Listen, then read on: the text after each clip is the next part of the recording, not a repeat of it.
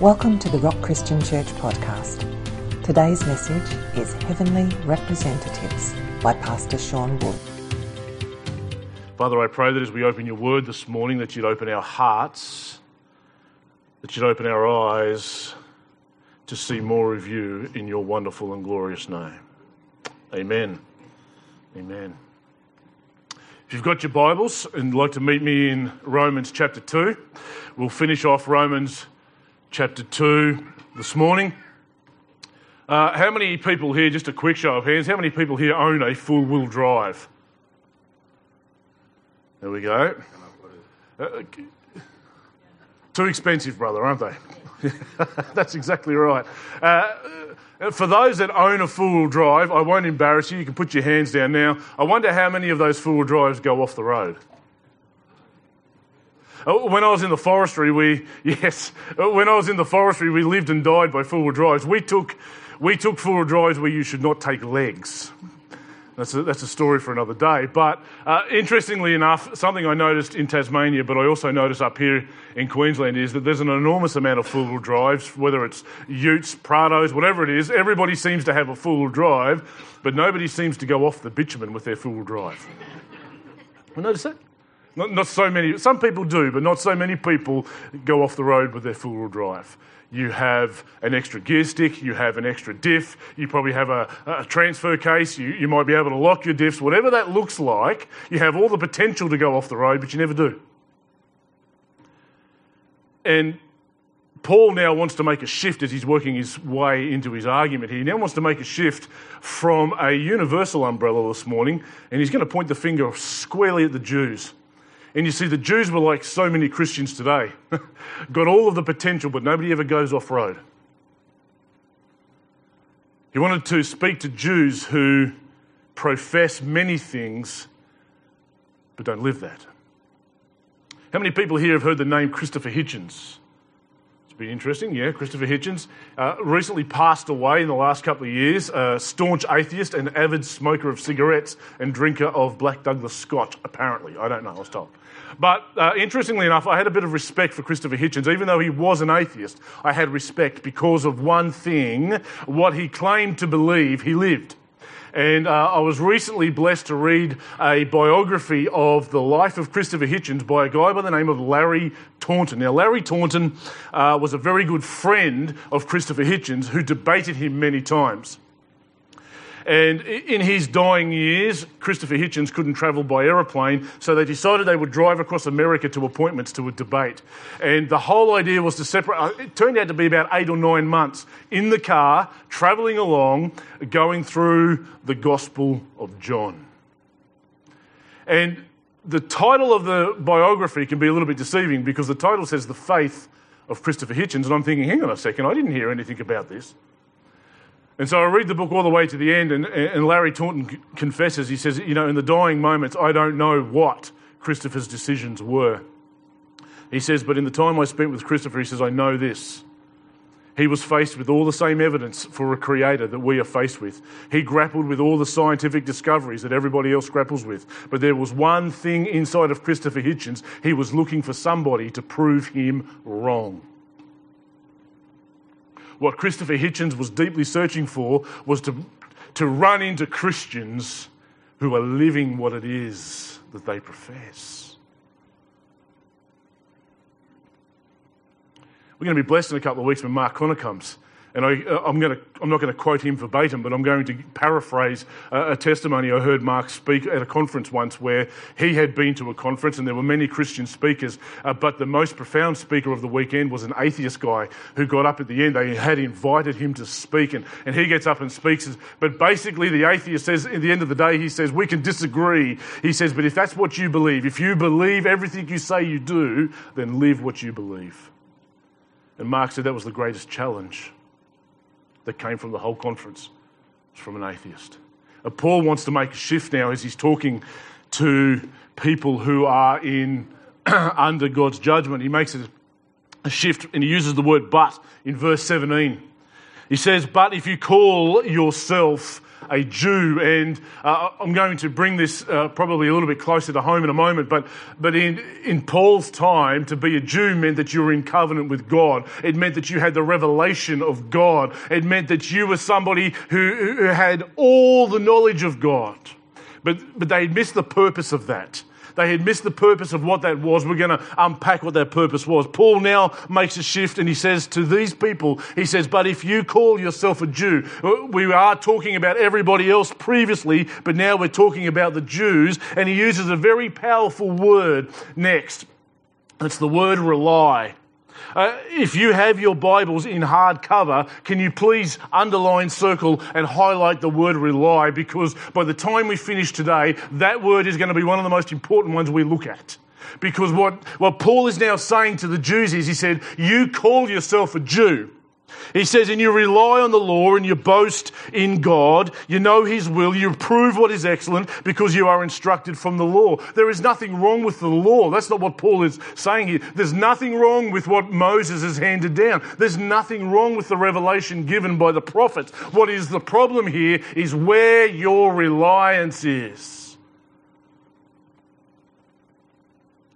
He says the problem is where you rely. You're relying on them. They were never meant to be what you place your full trust and confidence in because that's what that word rely is. There was a man that wrote an entire gospel that wanted to do, that had one aim. He writes an entire gospel to both Jews and Greeks with the one aim that they would shift their reliance. The man was named John. He uses the word believe, which means exactly the same as that. He uses it 99 times in his gospel. And every time he does, it's a verb. It's about where we place the fullness of our trust and confidence. And for the Jews, Paul says, you've got it in the wrong place.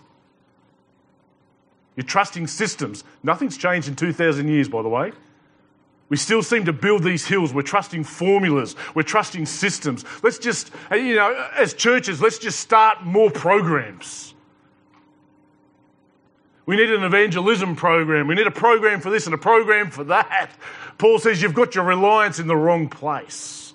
You know, God could do whatever he wanted to do in spite or despite us. The fact that he chooses to work through us is a glorious and profound truth.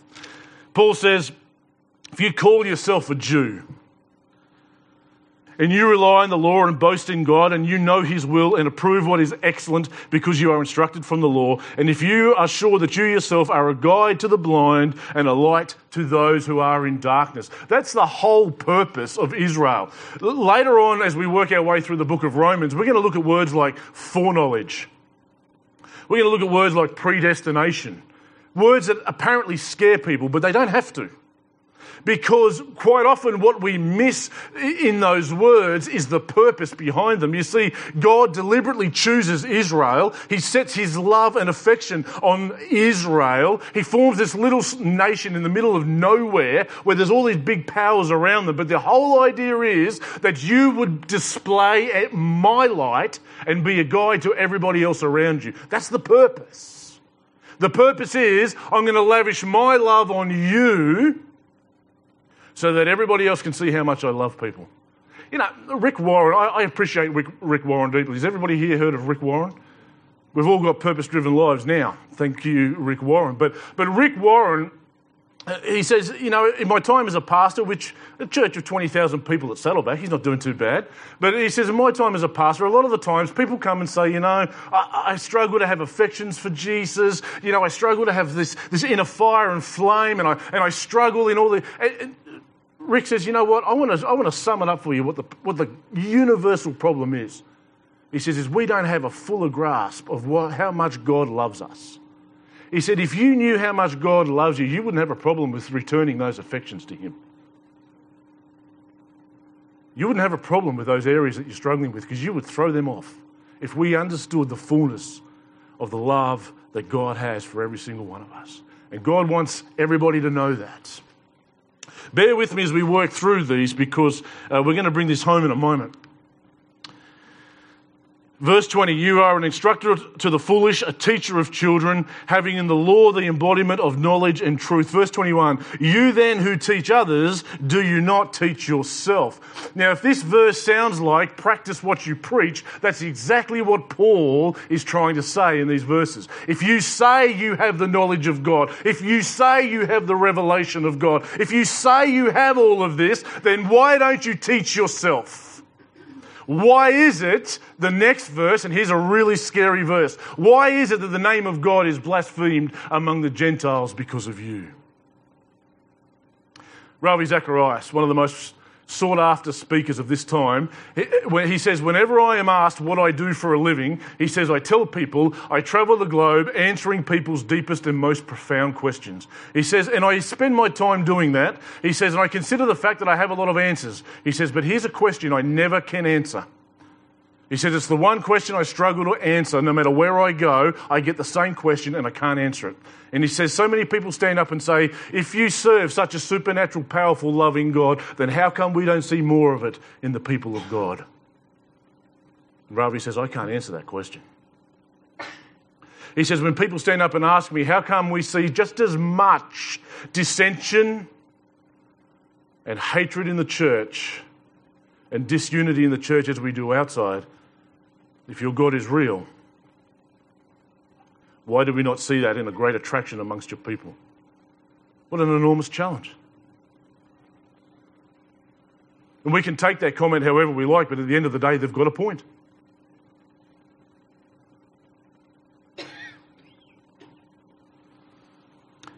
The book of Malachi, when it comes to uh, the blaspheming of God among the Gentiles, it's a hard issue. It's an issue of honouring God. And, and the book of Malachi, people think it's written because of giving money and all those sorts of things, but that's not what it's about. In fact, the, the whole prophecy is, is all about the fact that Israel are dishonouring God. And in chapter 1, God actually says something that you'll never read anywhere else in the Bible. God says, you know what? Close the temple. He says, just, just shut it all down. Tell the priest to go home. I'm paraphrasing now tell the priest to go home, send the bulls back to the paddock, and just, just close it down. Because just prior to saying that statement, God says, You say that you honour me, but when you come to bring your sacrifices, you bring your blind, defect lambs, you bring me what is left over. When, you come to me with your tithes and your offerings, you bring me what you think you can afford. You, you say that you're honouring me, but your life is telling a completely different tale. That is the prophecy of Malachi. And it gets to the point where God says, You know what? If that's the case, shut the temple. And I was challenged this week because I began to ask myself a question. If God walked in here, is there enough honour in this room to keep the doors open? And I'm, I'm, not talk, I'm not talking about you guys, I'm talking about me. Does my life live a life in such a manner that God would say, keep the doors open? I wonder if we can read these verses quickly again. I wonder if I can take the liberty just to change a few words. But you call yourself a Christian. You rely on the scriptures and the gospel. And do you know, I want to make a statement and I'm going to qualify as we move along. You can have all the trust in Christianity and no faith in Christ. Before you sack your pastor, wait till we get to the end. You call yourself a Christian, you rely on the gospel and the scriptures, you, you consider yourself to be a guide and a light. You who are teaching others, teach yourself.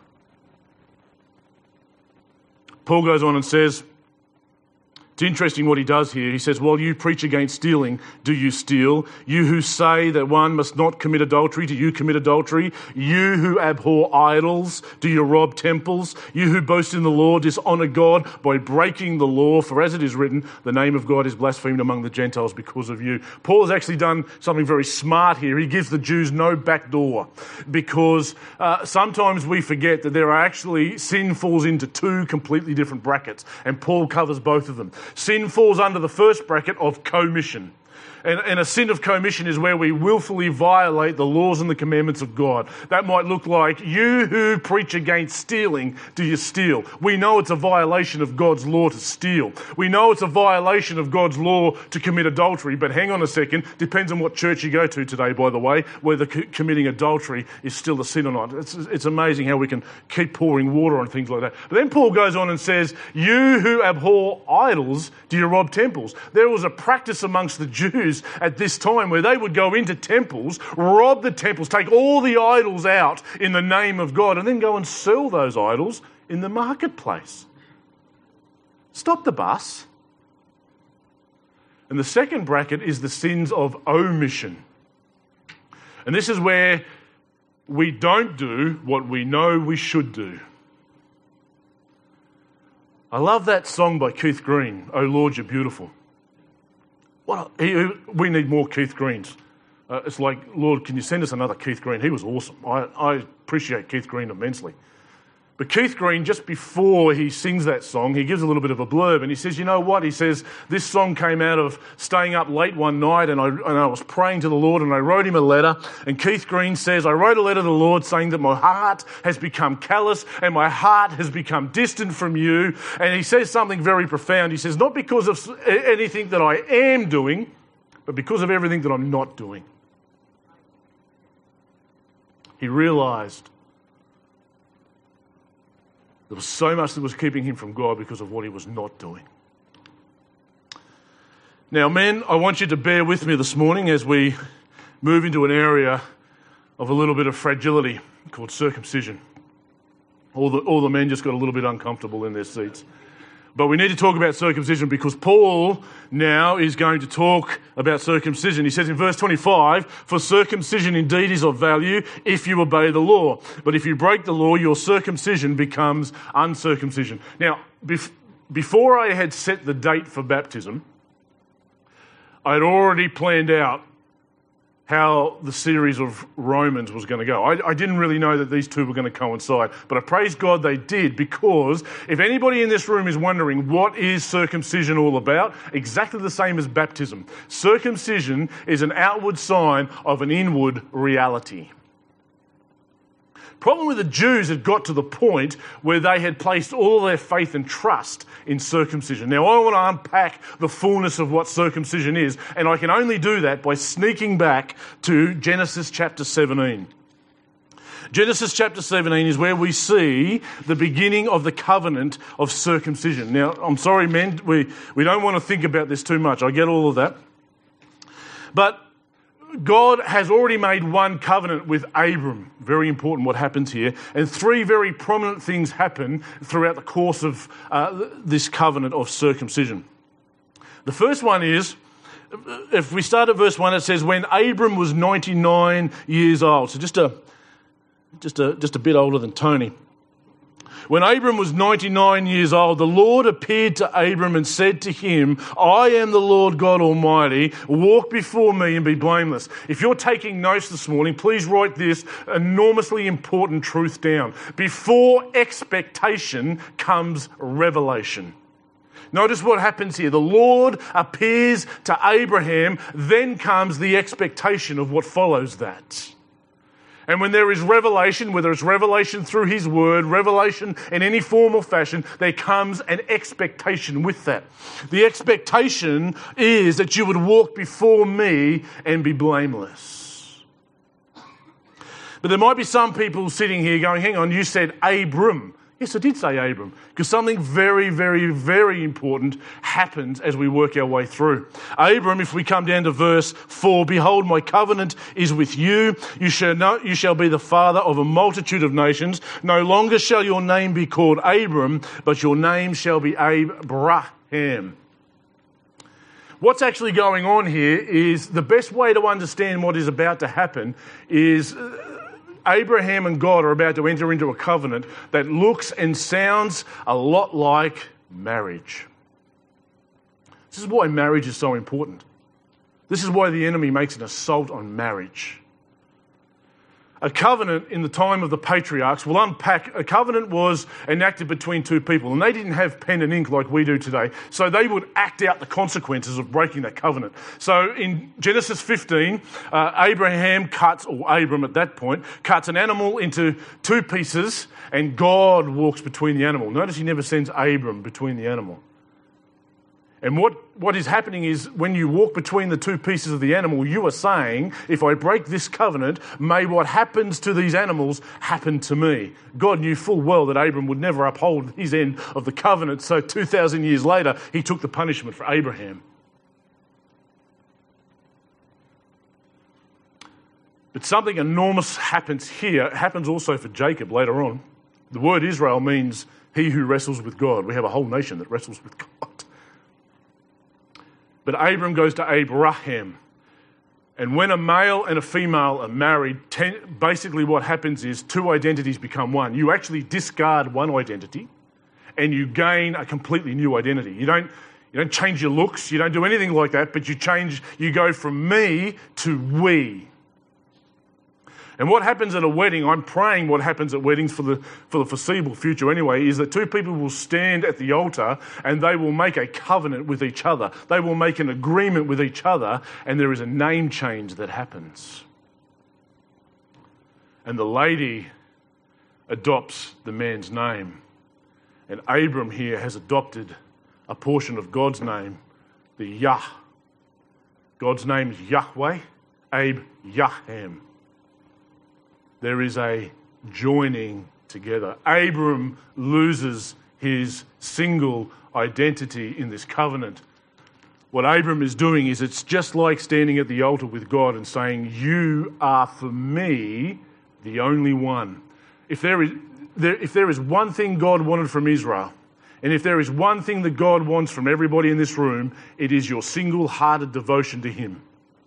He doesn't want you to have anybody else. Then God says, if we come down to verse 11, it says, You shall be circumcised in the flesh of your foreskins, and it shall be a sign of the covenant between me and you. And it's important to know this. What is circumcision? Circumcision, the covenant has already been made. There's an identity change. There's an agreement between Abraham and God. And circumcision is the sign of what has happened already on the inside. Abram is standing there going, You're the only God for me. I'm fully committed to you. And th- what this is like putting on the wedding ring. But for those of us that are married here, and even if you're not married, you can fully understand, and this is what Paul wants to highlight amongst the Jews now, is you know what? You can wear that ring all you like, but marriage is something that's in the heart. Because if you're married and you've got a ring on your finger, and it's not a matter of your heart, you will go and live your life however you want. The ring doesn't stop you running around with other men or other women. The ring doesn't stop you doing any of those things. The ring is a sign of what's in here. And what Paul is going to say now is you guys have got it all wrong. You've got your reliance on the ring and the ceremony and the outward sign. And I want to make another very bold claim this morning. Every single person in this room needs to be circumcised. And all the men said, I'll catch you later, Pastor. You preach that somewhere else. Let's come back to Romans 2 while I justify that. It's exactly what we've just unpacked. For circumcision indeed is of value if you obey the law, but if you break the law, your circumcision becomes uncircumcision. In other words, it's only a sign. If there's no inward reality, if there's no inward revolution, it's just a mere outward performance. So if a man who is uncircumcised keeps the precepts of the law, will not his uncircumcision be regarded as circumcision? Then he who is physically uncircumcised but keeps the law will condemn you who have the written code and circumcision but break the law. Verse 28 For no one is a Jew who is merely one outwardly. Or no one is a Christian who is merely one outwardly. Some people are going to be baptized today. And I want to make it very clear that you can be baptized and not a Christian, not saved. And you can be fully saved and in relationship with Jesus Christ and not be baptized. But just as what these guys were expected to do, that's what's going to happen this afternoon. This afternoon, some people, about half a dozen we have that have confirmed, they're going to put their hand up and, you know, and they're going to say, What I'm doing right now is an outward sign of an inward revolution. I am now declaring by an outward act what God has done on the inside of my heart. I have a new identity in Him. The old identity has gone, and I am raised into a new identity. What a beautiful and profound symbol that is. And so, therefore, I promise to bring you back up. For no one is a Jew who is merely one outwardly, nor is circumcision outward and physical. It's not something that just pertains to the outside. You can have religion equals all of the outside without any inner reality. But a Jew is one inwardly. And circumcision is a matter of the heart. Now, I want to make the claim here this morning that everybody needs to be circumcised because circumcision is a matter of the heart. And being circumcised in your heart looks like, just like Abram did, it looks like standing up and saying, You know what? God, you're for me. I don't care what everybody else thinks, I don't care what anybody else says. I want you to cut away everything of the old me that I can live for you.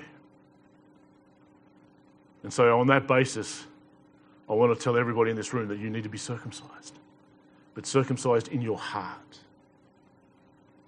You might be sitting here saying, How does that happen? Well, Paul wants everybody to know that observance to, to rules and regulations, even uh, arguing about doctrine and getting, we need doctrine. Please hear me when I say today, we need doctrine. And we need people who are, who are adamant about doctrine. But you can have all the doctrine and no Jesus. You can have, you, you can place all your faith and trust in Christianity but have no relationship with Christ. And you can have a relationship with Christ. When I, I, can remember when I was first born again, I, I didn't know anything. Nothing's changed. I know what you're thinking. Nothing's, nothing's, nothing's my, my children will tell you nothing's changed. But, but I can remember one thing that was absolutely profoundly true. And that was that Jesus had done something inside here, and I, and I just wanted to tell everybody about it. When I was in high school, uh, I got to grade eight, and the high school I was at said, you know what, we'd actually prefer it if you never came back. It's a polite way of saying, get out. And I went from there to another high school, which was a pretty rough high school. But between grade eight and grade 10, I'd actually made it to prefect. Granted, if you went to the school, it wasn't hard to be prefect in that school, but but something between grade 8 and grade 9 had happened inside of my heart. Something changed very deeply inside of me. I was born again in the Salvation Army. And do you know what? I hardly knew anything. And I can remember saying, uh, by the time we get to grade 10, I can remember saying to this lovely little lady we had in the church, Look, I don't know I don't know the fullness of all this stuff here. I don't understand it all, but, but I need someone to come and help me and come into the school because I just want to share all this with the school. And we used to have Bible studies once a week at the school. We used to get about 10, 12 kids there, and, and they used to yell at us and swear at us, and we didn't care, but there were some kids there that needed some help. But, but then by grade 10, they, I, I'd become prefect. And I had to wear a blazer and I had a badge. So when my kids asked me, hey, Dad, where's your badge? I, I had one once. And I actually realised that that blazer was just was really just a piece of clothing. It was actually recognition of influence. There was an expectation that came with that blazer. And all the blazer was was recognising something that was on the inside. And my personal testimony is you can't circumcise your own heart. You, you, we, we try to form our own moralism. We even have people that grab hold of the gospel and say, you know what, we should just, maybe we should just be good to one another and do to others as, as, as you would do to yourself. Yeah, all of that's good. And, and I accept all the teachings of Jesus, but do you accept Jesus? Has your heart had an inward revolution by that God man that walked out of the tomb 2,000 years ago by the power of God? And if you're sitting here this morning saying, How does that happen? How do I get to that place? It is, it is an absolute work of the Holy Spirit. We, we, we barely have English words that can describe what happens on the inside. I notice in the epistles of Paul, all the churches were suffering enormous persecution and trials. And he never, he never asks that the trial would be taken away. He never asks that the persecution would stop. But he does ask that they would have an inward reality. I pray for the supernatural power. I pray for the love of Christ to be shed abroad in your hearts. Jude would say, Now to him who was able to keep you, that word keep is enormously profound. And if you're sitting here this morning saying, How does that happen for me? What is the difference between what is the difference between religion and, and a heart that is revolutionized by the Holy Spirit? It, it is signified by a shift in reliance. Religion sounds like I have all these rules. I have all this moralism. This is what Paul's tearing down now. You are standing behind your own morals. What you need is Jesus. What you need is an inward revolution that only the Holy Spirit can do. So many people say that Jesus came to make bad people good. Jesus came to make dead people live. And you can't do that by yourself. But it's all in an act of shifting our reliance to a person and not a system. Let's pray. Father, I pray right here this morning, right now, I pray that every person in this room, that you would circumcise every one of our hearts. Lord God, that you would cut away the excess.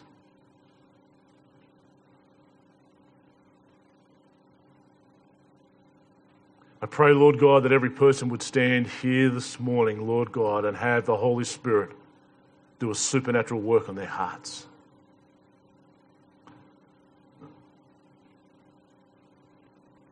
Lord, forgive every one of us. Forgive us for every word and every thought and every action that has ever dishonored you. Forgive us, Lord, not only of the things that we know we shouldn't do, but forgive us of the things we know we should do, but we don't.